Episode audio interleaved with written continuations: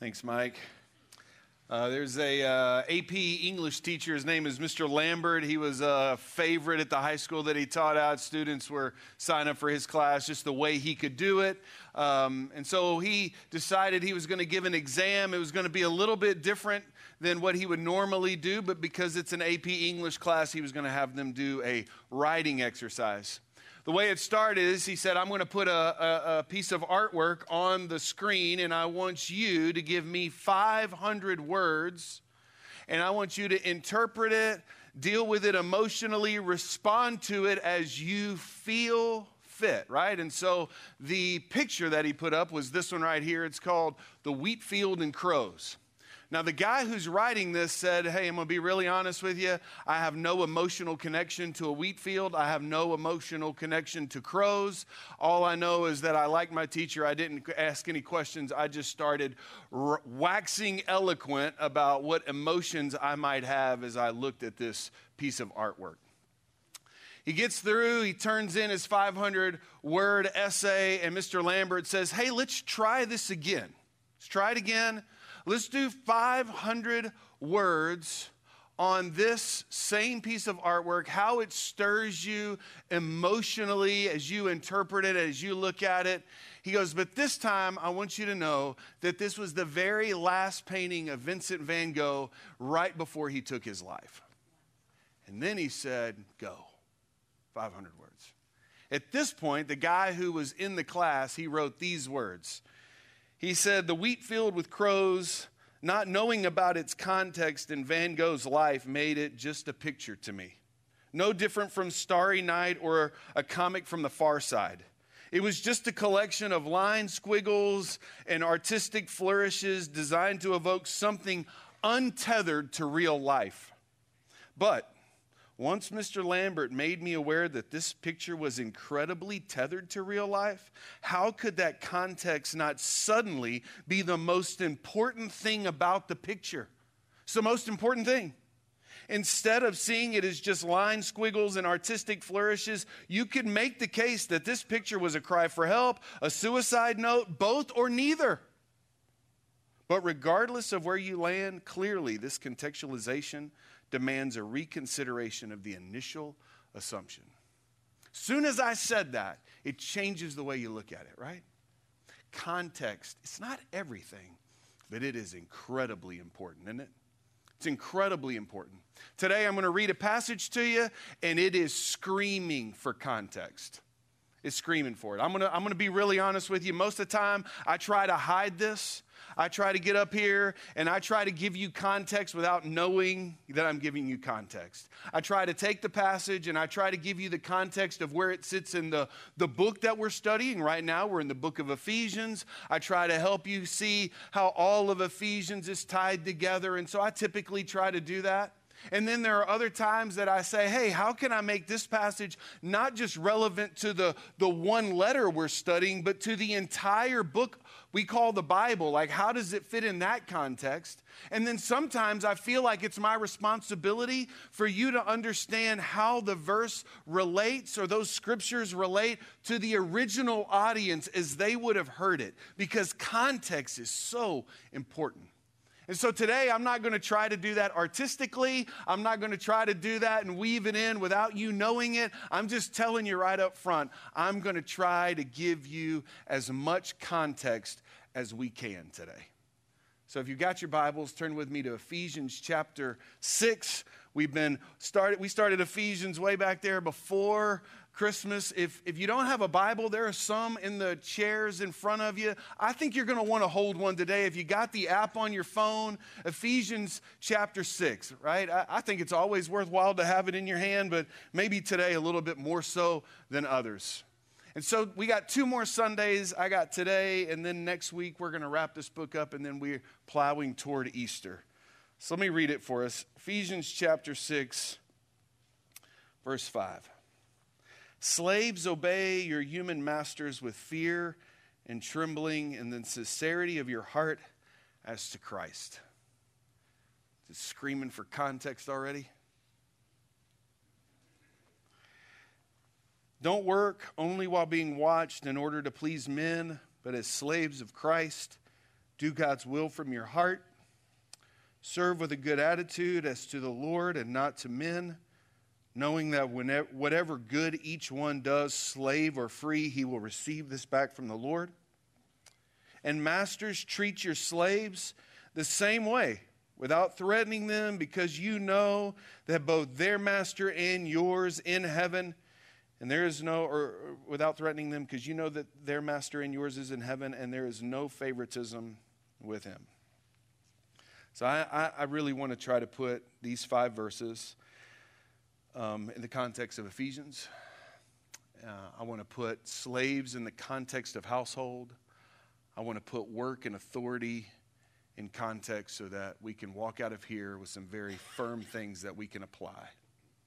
Um, it's a pretty tall order, so I'm going to pray for us. Is that all right? Um, yeah, Holy Spirit, I ask this every week, but um, I'm going to do that in front of my friends here, just that you would be the better teacher this morning. Um, yeah, difficult passage, and um, I don't, I, I don't know why, Lord, it has sat on me like a ton of bricks this week, and so I pray that um, you would relieve that weight, and that you would, you would be the better teacher. You would clearly communicate today what you would want us to hear, what you would want each and every person individually to hear. You, you are more than capable of doing that and more. So, um, yeah, we yield the floor to you. We do, Lord. I love you. It's in your son's name we pray. Amen. Uh, Ephesians 6, 5 through 9, slaves and masters isn't just on its own, it actually sits in what we call the household code. Uh, we've butchered this the last few weeks. When I say butchered, I mean we've just preached it out of text, out of out of order. So last couple of weeks, John's preached on on the the first part of this section of the household code on on parents and children, and then children obeying parents. And then, way back there on Valentine's Day, we handled all those verses on husbands and wives. And then, to ease the pain, we gave all the ladies a gift on the way out, right? That's how we did that. And so, what we've done is we've taken the household code that should be read from Ephesians 5 21. I would probably argue from like 5 18 all the way to Ephesians 6 9, and we haven't read it all together. And so now we've done a little parenting, we've done a little marriaging, and now we've got this slaves and masters just sitting here, right? So something's got to be done with it. So I want you to know that it doesn't just sit there on its own. It's actually inside the, the whole household code, starting there with these uh, with wives and husbands, and then with uh, parents and children, and then we have slaves and masters. Those three couplets. This isn't the only place it shows up in your Bible. Paul does it again in Colossians chapter 3. He takes all three of these couplets and he talks about them again. He's going to do the same thing in, in Timothy. We'll read a little bit about that here in a moment. He's going to talk about the household code there. Titus addresses it.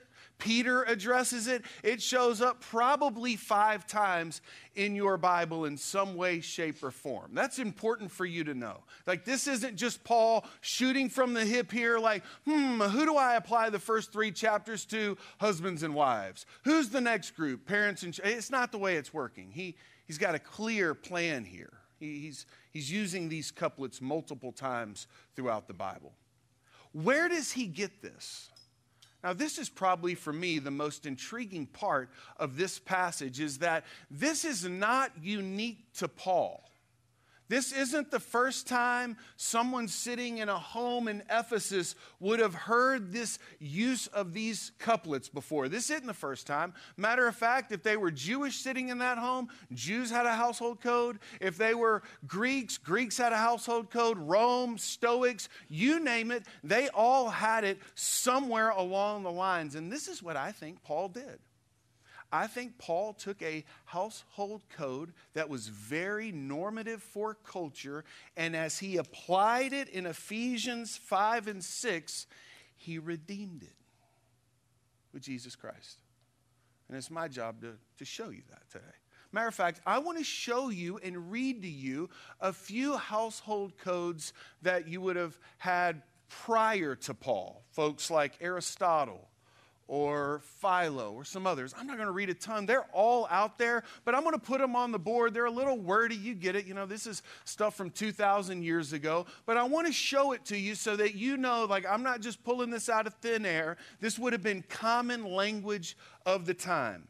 First one is Aristotle. He says this Of household management, we have seen that there are three parts one is the rule of master over slaves, another of a father, and the third of a husband. There they are, right there, right off the bat, written before Paul came on the scene, those three couplets. A husband and father rules over wife and children, both free, but the rule differs. The rule over his children being royal, meaning progeny, I'm sending this down the line. The rule over his wife, constitutional, meaning we're really not married for emotional connection. We're really not married for companionship. When you got married 2,000 years ago, it was to better the family business, right? Constitutional, contractual, basically.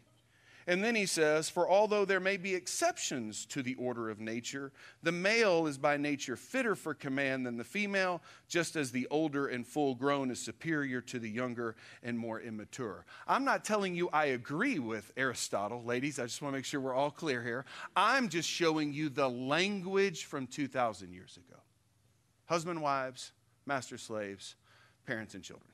Okay? Let me show you another one. It's a little rougher a little rougher, but Aristotle goes on again. He says this The freeman rules over the slave after another manner from that in which the male rules over the female and the man over the child. Now, clearly, we have authority. We have probably called tyranny here, right? He says, although the parts of the soul are present in all three slaves, women, and children they are present in different degrees. For the slave has no deliberative faculty at all. The woman has, but it's without authority, and the child has, but it's immature.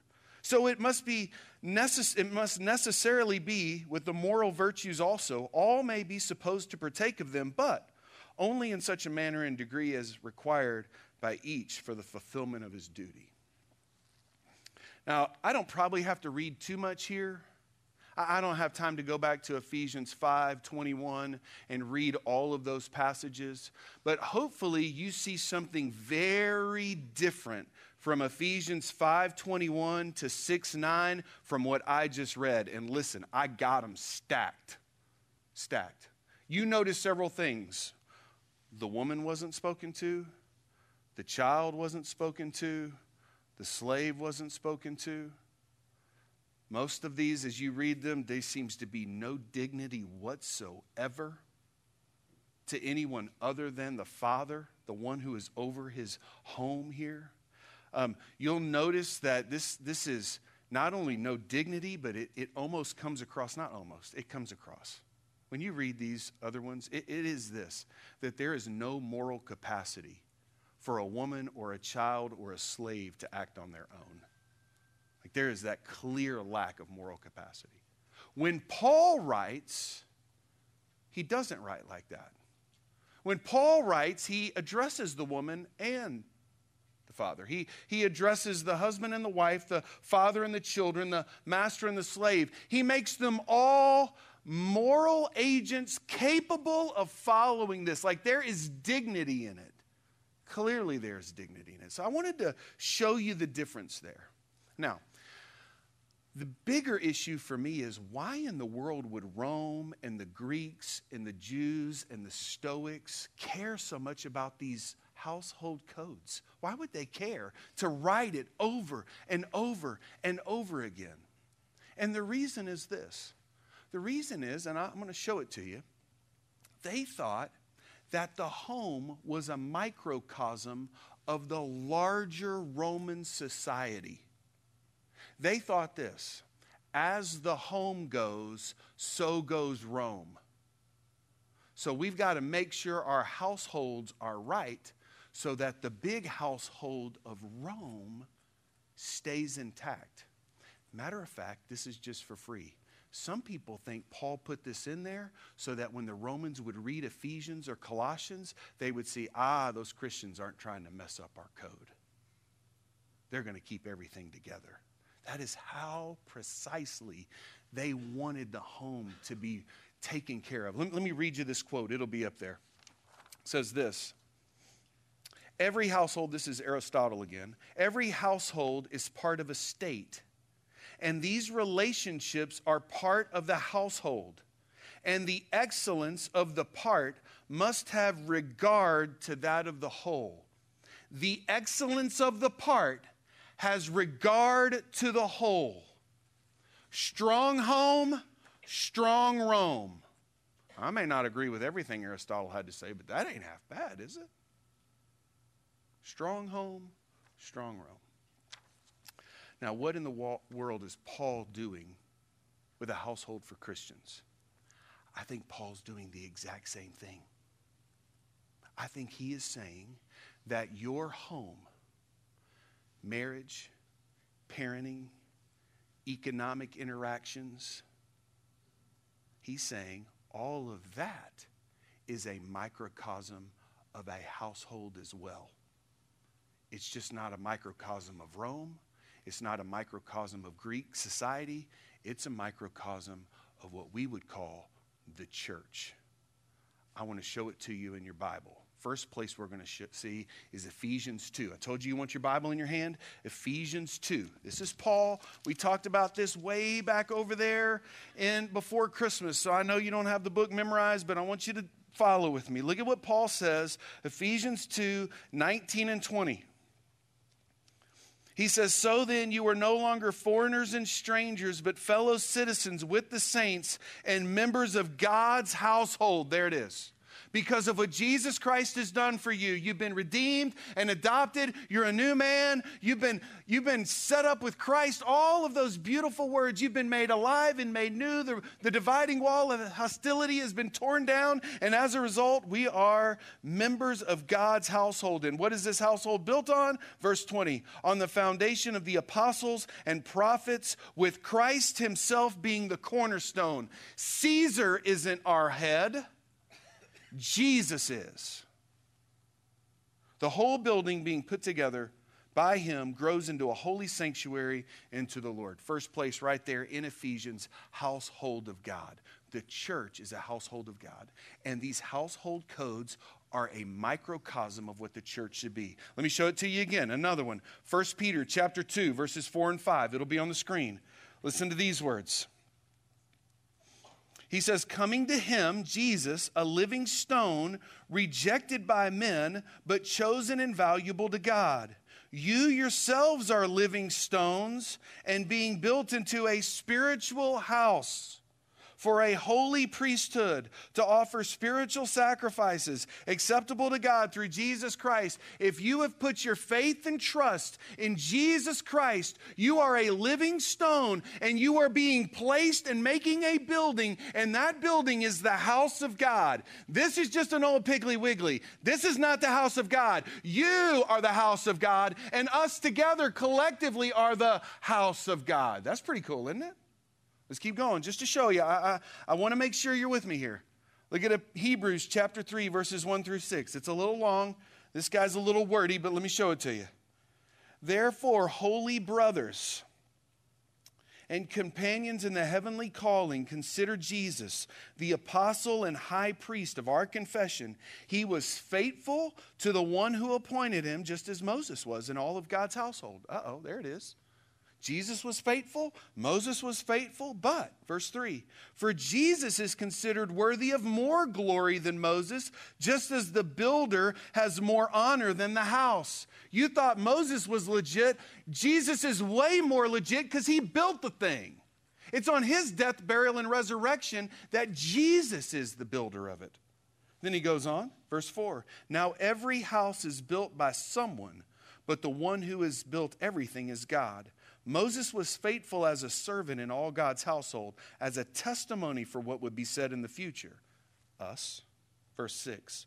But Christ was faithful as a son over his household, and we are that household. If we hold to the courage and the confidence of our hope, we are that household. We are that household. We are that household. Last time, I'll show it to you for Paul. Last time, I think it's his most explicit one 1 Timothy 3 14 and 15. I love this. I write these things to you, hoping to come to you soon, but if I should be delayed, if I lose my life in prison here, I have written so that you will know how people ought to act in God's household. That's why I'm giving you this. You got to know how to act. This is God's household. This is the church. This spring, this thing's fledgling. It's brand new. You got to know how to act. And what is the household? Which is the church of the living God. And what is the church of the living God? The pillar and foundation of truth. What is the pillar and foundation of truth? What is the building block of truth? Us, the church, the household of God. And so when Paul takes husbands and wives and parents and children and slaves and masters, and he says, This is your household, but your household is a microcosm of the big household called the church. Strong church, strong homes. As the homes go, the church goes. Just in case you think I'm on my own here, I'm going to stand on a guy named John Stott, well respected theologian. This is his words on the book of Ephesians. For the divine family, the household of God, for the fine family ceases to be a credible concept if it is not in itself subdivided into human families which display God's love. The church ceases to be a credible concept when we go out of here and we don't live as microcosms of the church and we don't share God's love. That's what happens. People want to see the credibility of the church. Listen, Give Hope is great, and it, it, it, it, does some of that. Our generosity is amazing, Mission Lexington. But you don't want to know where the real credibility is? The real credibility is on a ball field. The real credibility is how you're going to treat your boss or your employees tomorrow. The real credibility is what you're going to say to your wife. The real credibility is how we treat our children. The real credibility is in that. That is the credibility for the church. That is weight. And I just want us to feel that for a minute. And he goes on and he says, What is the point of peace in the church if there's no peace in the home? And I know this, this runs counter to everything we think because we are so individualistic here in the West and especially in America that we're going to go home and we're going to close the garage door and we're going to consume and consume and consume. And we're going to think my relationship with my wife or the lack thereof is not going to affect anybody or the fact that I go here and she goes there and the kids go there and we don't ever do anything together. And when we do are out in public, like it doesn't matter what people see. It doesn't matter what people think. Like, this is my own home. And when I go to church, that's where my church life is. No, no, no, no, no. The credibility of the church rises and falls on the way we live it out in our primary relationships. Now, I, I guess that for me is, I mean, like, it is stifling the weight. Can I just tell you that personally? It's stifling. I'm not real sure Paul's real concerned about giving you a how to how to go to work tomorrow with this passage. Or, or a one, two, three steps on how to raise successful children. I think he's more concerned with, man, Jesus Christ had better be at the center of our lives so that when people see our primary relationships, they see that Jesus Christ and the church is credible. It's credible. Um, so I'm looking at that, and you're probably thinking, Russell, you're doing a great job of dancing around the real subject this morning because you hadn't talked about slaves yet. I'm going to give it my best shot here, okay? It's my best shot. First of all, let me just talk about home for a second. If home for us, if I say home, I, have really just kind of boiled it down to the people that we live with. This is what we do. We read our Bible and we take what we do and what we relate to and we read it into the text. You hear household and this is what you think of my wife or my husband and my children, because that's who you live with. Some of you might have some other people living with you, stay with you moment, momentarily or for a short time. But my guess is, is if I said, hey, how many of you live with your immediate family, you would all say, that's us, right? And that's what we do. And that's right. But the home in Rome was bigger than that. It was bigger than that. Yes, you would have had your wife, and I already told you it was mainly contractual. You would have also had your children, but if I were the father of my home, the only children I would count would be the males the females would belong to her. And then everybody else in the house are all the people that work for me, slave or free. They would have all been in the house, all there. Even the children, you talk about one big happy family, they would have all been there. And when you look at the architecture of a Roman home or a, a home in Greece, or that even a home, when you think about like the walls of, of these ancient Near East towns and how the, the, the, the courtyard and all of this stuff was sprawling and the rooms off of it, is because everybody had to have a room and we all lived together and we were there. We call that a fictive family, a family of choice, the people we choose to live with. We just live with our wife and kids, or spouse and children, or folks that are immediate to us. But that's not how it was then. If I ask you to tell me about your family, you tell me about your spouse if you're married. If you're not, you tell me about your mother and father. If you don't have kids, you might talk about your siblings. If your kids have left the house, you probably start talking about grandkids or what your grown kids are up to, right? That's how we talk about it. That is not the concept for Rome.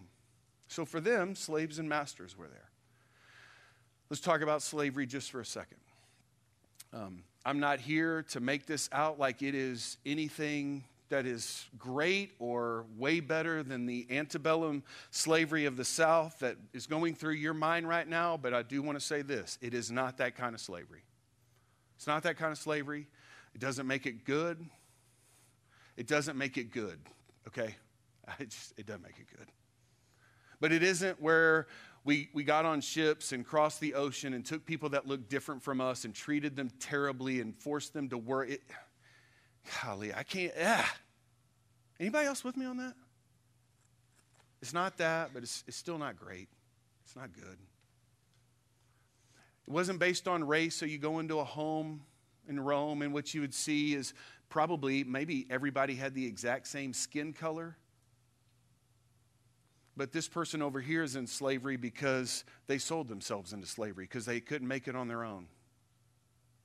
Another person's in slavery because their parents sold them into slavery because mom and dad just couldn't make it happen. So I just got to sell this kid into slavery to get him off my, my payroll, if you will. Somebody's in slavery because some dad, some father of the family looked at his wife, and when the wife presented a baby girl to him, he said, I don't want that baby girl. Go put that baby girl on the trash heap outside of town and they would. But then there were slave traders who would come pick up that baby girl, raise them till they got to a certain age, and then sell them into slavery. On one end, at least their life was saved. On the other, they were sold into slavery. Other slaves would have been because they were captured in war or some conflict. If there's anything redeeming about it, I mean, if you can redeem it in any way, shape, or form, is the there was hope that in Rome, you, you could buy your freedom. Um, there, there was this hope that you could get free and get an education and even become a member or uh, a citizen of Rome. You, you had that. Um, matter of fact, Paul in Corinthians, he looks at the, the slaves and masters as he has this conversation and he tells the, the people who are slaves, he says, Hey, if you can get free, do it. Go, go do it. Earn your freedom. Make that happen. And if not, and I, I hate this, but this is what you have to, this is the, the authority you have to live under. But he was trying to tell him, hey, go get it. You have an entire book of your Bible written to a guy named Philemon who had a runaway slave named Onesimus. And Onesimus comes to Paul, and Paul says, Hey, I got to send you home. But when he sends him home, he sends him home with this letter to Philemon and says, Hey, um, I know he's a slave, but will you welcome him back as a free man? Will you do that as a brother in Christ? That'd be kind of cool, right? So there was that opportunity, but at the end of the day, owning someone is just wrong. Can I just say that? Just clearly as I can. It's just wrong. Um, and just in case we think that this is no longer an issue, it is still very much an issue. 23 million, I think, of the stats that I saw that are in some sort of slave issue right now. So I know we look at this and thank goodness, I'm glad that was a really long time ago. It's, it's not. It's not. Doesn't take much to go to a third world country and watch people enslave themselves to others or think about women trafficking or the like. I'm going to end there, but obviously this isn't just a past issue. When I see this word slave, this is the word I think of. Let me put slavery in context now. I think of corruption. I think of corruption. Work is a divine gift from God. It was given to us in Genesis chapter 1. When God looked at Adam and Eve, he made it clear to them that they had a job to do and a will to obey. Name the animals, bear fruit and multiply, rule over the earth. They had a job to do. Work is given by God. I know some of you aren't wanting to hear that, but work is given by God. It is given. Our problem is is we corrupt it. The minute Adam and Eve ate of the tree of the knowledge of good and evil, their marriage was corrupted, childbearing was corrupted, and work was corrupted. Remember, God looked at them and says, You're going to work it, but you're going to work by the sweat of your brow and with thorns and thistles. And you may not work in thorns and thistles, but you know what corrupted work looks like, don't you? You know what corrupted work looks, looks like. Work is hard. You've had a Monday on a Friday. Students, you've tried to turn something in, it's just everything's right. And then when you press enter, you get the spinning wheel of death. That is work, and it's corrupted. It's corrupted. I don't care what we do, what job you're in, we face it all the time. Some of us are dreading going to work tomorrow because we have a, a crummy boss. Some of us dread going to work tomorrow because you hate your job whatever. It's corrupted. So when I see the word slavery, I think of corruption. And I think all we have done as mankind all these years is we've just helped corrupt it by doing things like slavery. Um, just, just for a moment, I want to talk about this. I want to read the passage again, and I'm going to try to do it with, without the idea of this whole slaves and masters thing, I just want you to think about where's the corruption of work in here. Get it back in verse 5. Slaves, obey your human masters with fear and trembling in the sincerity of your heart.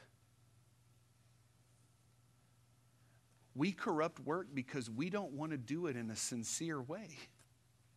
We just want to do it, get the job done. Who cares if we didn't dot every I or cross every T, just get her done. On to the next one. Next one. Don't work only while being watched in order to please men. We corrupt work by being lazy, only working when people are watching. We corrupt this. This is us. This is what we do. We corrupt it. We corrupt work when it says serve with a good attitude as to the Lord, not to men. It's corrupted when we just we're in a bad mood and we make everybody else around us get in a bad mood. You corrupted it for yourself, and now thank you, you corrupted it for the rest of us. And then it's corrupted in verse 9. And masters treat your slaves the same without threatening them. Just corrupt it again. Just lord it over people. Corrupt it. So when I think of this passage, I think of the word corruption at its ugliest and then I think of corruption at its, its kind of least offensive ways laziness, insincerity, lording it over. Corruption. When I read the household code from 521 to 69, I also see authority and submission. I see authority and submission.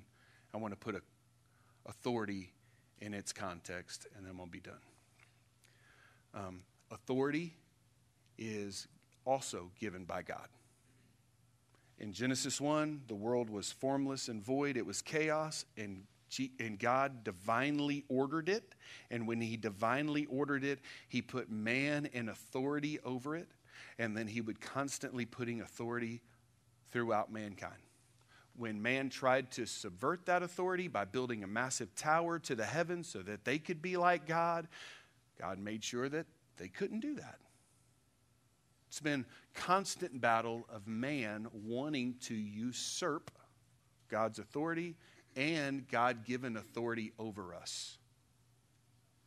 We all move in and out of authority submission relationships every day. We all do it. We all do it. There are times that I'm the authority, and then there are times I'm under authority. Sometimes that can happen within a minute, and it just depends who walks in the room. Right? Teachers have authority over the room. Principal walks in. Who's the authority now? You might be the boss and everyone answers to you at work, but soon as you get in your car, you're under authority of the South Carolina Transportation Department. We may not like it, but you're under authority. It's just the way it works. Some of you don't act like you're under authority, but that's. We're in and out of it constantly constantly. You're going to be in some sort of authority and position when you sit down to order, and you might be in a servant position when you volunteer somewhere. It doesn't matter. We move in and out of it. So when we think about authority from this passage, I mean, again, what God has divinely ordained has been corrupted. But I want to read this passage again and I want you to see the authority because this is what Paul is getting at. And this is for every person in the room. We are always supposed to see the real authority behind the authority. We're always supposed to see the real authority behind the authority. Let me show it to you. Verse 5 Slaves, obey your human masters' authority with fear and trembling in the sincerity of your heart as to who? The real authority behind the authority. Don't work only while being watched in order to please men, authority, but as slaves of Christ, do God's will from your heart, the real authority. Serve with a good attitude as to the Lord, real authority, and not to men, just the authority. Verse 9, and masters treat your slaves the same way without tr- threatening them because you know that both their master and yours, real authority, is in heaven and there is no favoritism with him. I wonder what it would be like if we walked out of here into this world, into work relationships, and into authority submission relationships, always recognizing the authority behind the authority. That way I work not just to that guy or gal, but I work to the Lord because I know who the authority is behind the authority. And I wonder how it might help us treat people when we're in authority, knowing that there's a real authority right here.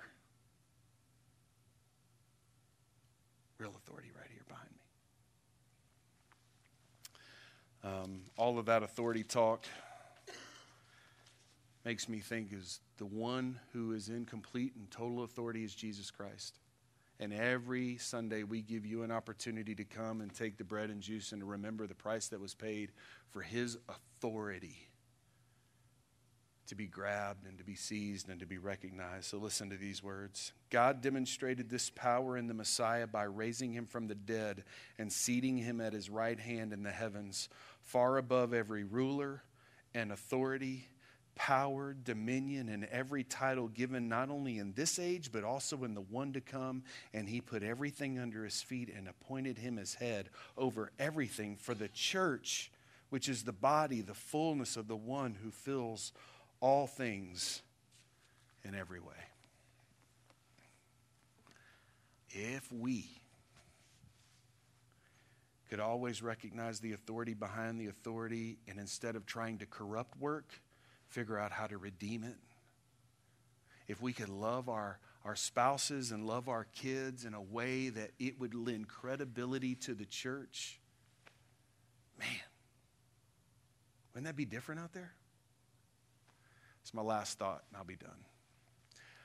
My wife and my kids were sitting right here on the front row this, this morning in this service. And it is so, so simple.